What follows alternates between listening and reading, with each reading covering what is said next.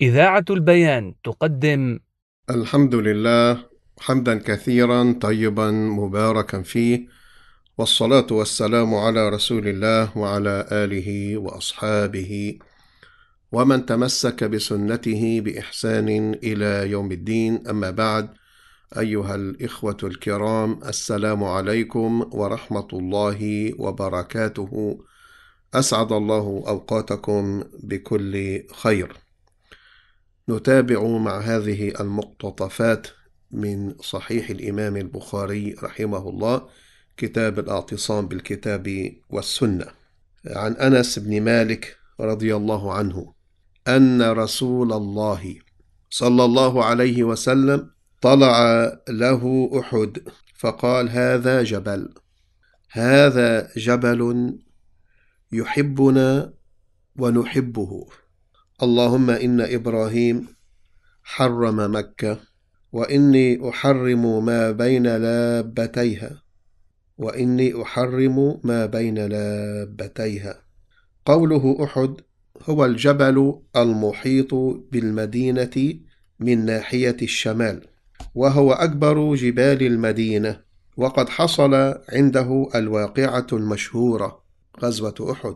ولهذا كان النبي صلى الله عليه وسلم يحب هذا الجبل لما حصل حوله من هذه المعركة التي فيها من المصالح العظيمة ما ذكره الله عز وجل في آيات آل عمران.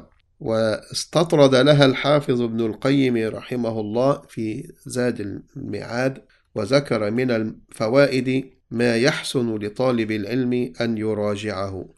ولو كانت المسألة في غير النبي صلى الله عليه وسلم لكان الرجل المهزوم عنده يتشاءم به أي بالجبل لأنهم يعني وقعت المعركة هناك ووقعت الهزيمة هناك. أيضا ويبغضه لهذا لهذا السبب ويكرهه لكن النبي صلى الله عليه وسلم قال إنه يحبنا ونحبه. وفي هذا دليل على أن الجمادات لها شعور لأن الأصل فيما يضاف إلى الفاعل أنه حقيقة. فيكون الجبل يحب النبي صلى الله عليه وسلم والرسول يحبه والرسول يحبه. وعلى هذا فلا يرد إشكال في قوله تعالى فوجد فيها جدارا يريد أن ينقض يريد أن ينقض حيث أنكر بعض الناس الإرادة من الجدار الجدار الحائط وقال إن إرادة الجدار أن ينقض كناية عن ميله للسقوط وليس عن إرادة حقيقية. والصواب أن الجدار له إرادة حقيقية كما أخبر عنها علام الغيوب الخالق الذي قال عن نفسه ألا يعلم من خلق وهو اللطيف الخبير. وهذه الأرض يوم القيامة تحدث أخبارها. فتتكلم وتنطق بأنه فعل عليها كذا وكذا أو سمعت كذا وكذا. فلها سمع ولها بصر ولها نطق.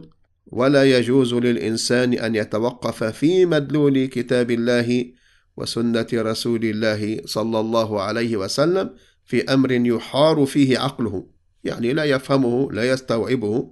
فالعقول لا تدرك هذه الأمور لكن خالق العقول وخالق هذه الجمادات هو الذي أخبرنا بأن لها إرادة وأن والنبي صلى الله عليه وسلم أخبرنا بأن لها محبة.